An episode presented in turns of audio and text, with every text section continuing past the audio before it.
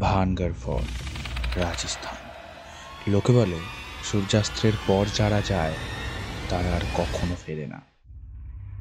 একটা সময়, যে ছিল ভারতের সব থেকে সুরক্ষিত ও আধুনিক জায়গাগুলোর মধ্যে একটা, জায়গাটা এত ভয়ানক ও শ্রাপিত কীভাবে হয়ে গেল? এমনকি ভারত সরকার পর্যন্ত, যেটাকে হন্টেড প্লেস হিসাবে ঘোষণা করেছে। মনটাকে কনসেন্ট্রেট করে একটা জায়গায় বসে পড়ে। পারলে হেডফোন ইউজ করো।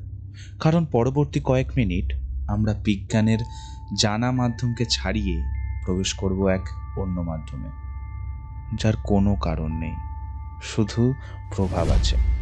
But this video is not for weak hearted person ভান্ডার মানে ভৌতকি ঘর, যেটা রাত হওয়ার পর আমাদের এই জানা পৃথিবী থেকে নিজেকে বিচ্ছিন্ন করে ফেলে। ভারতের একমাত্র জায়গা যেটাকে গভর্নমেন্ট অফ ইন্ডিয়া থেকে হন্টেড প্লেস হিসাবে চিহ্নিত করেছে এবং আর্কোলজিক্যাল সার্ভে অফ ইন্ডিয়া এখানে সূর্যাস্তের পর প্রবেশ কঠোরভাবে নিষিদ্ধ করেছে।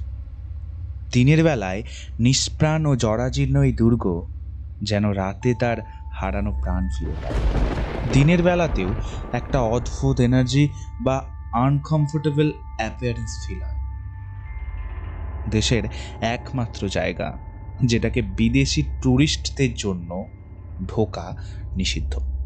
রাতের বেলায় কেউই দুর্গের সীমানায় এলে তার হয়তো আর ফিরে আসা হয় না।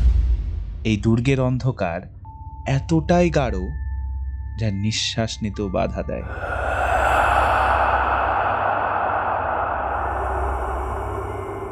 বিভিন্ন রকম ভৌতিক আওয়াজ প্রায় শোনা যায়। নপুর পরে হেঁটে চলার শব্দ নাচ গান বাজারের কলাহল। অনেকে তো এও দাবি করে, তারা নাকি এর মধ্য দিয়ে এক অপরূপ সুন্দরীকে হেঁটে যেতে দেখেছে বারবার। যার হাতে থাকে আতরের শিশি মানে পারফিউমের বোতল। এবার জানা যাক, এই ভানগড় ফর্টের অভিশপ্ত ইতিহাস। সতেরোশো শতাব্দীতে রাজা ভগবান দাস রাজস্থান, তার রয়্যাল স্টেট অফ ইন্ডিয়াতে এই দুর্গ নির্মাণ করেন।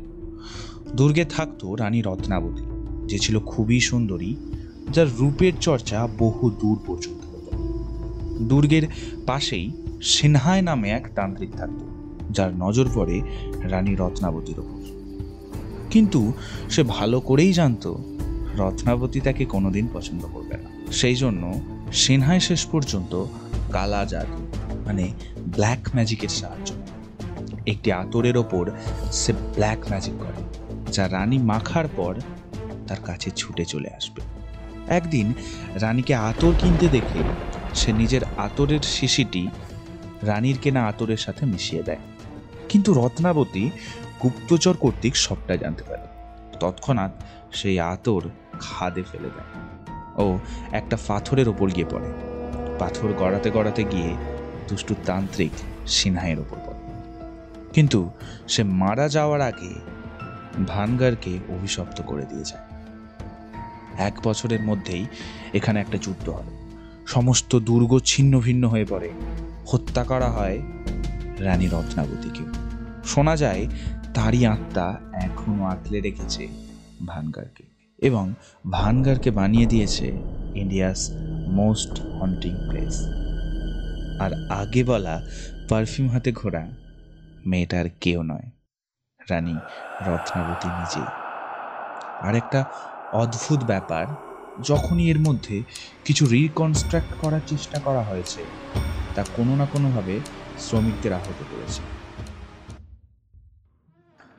যার প্রতিটা ইট অভিশপ্ত যাবেন নাকি একবার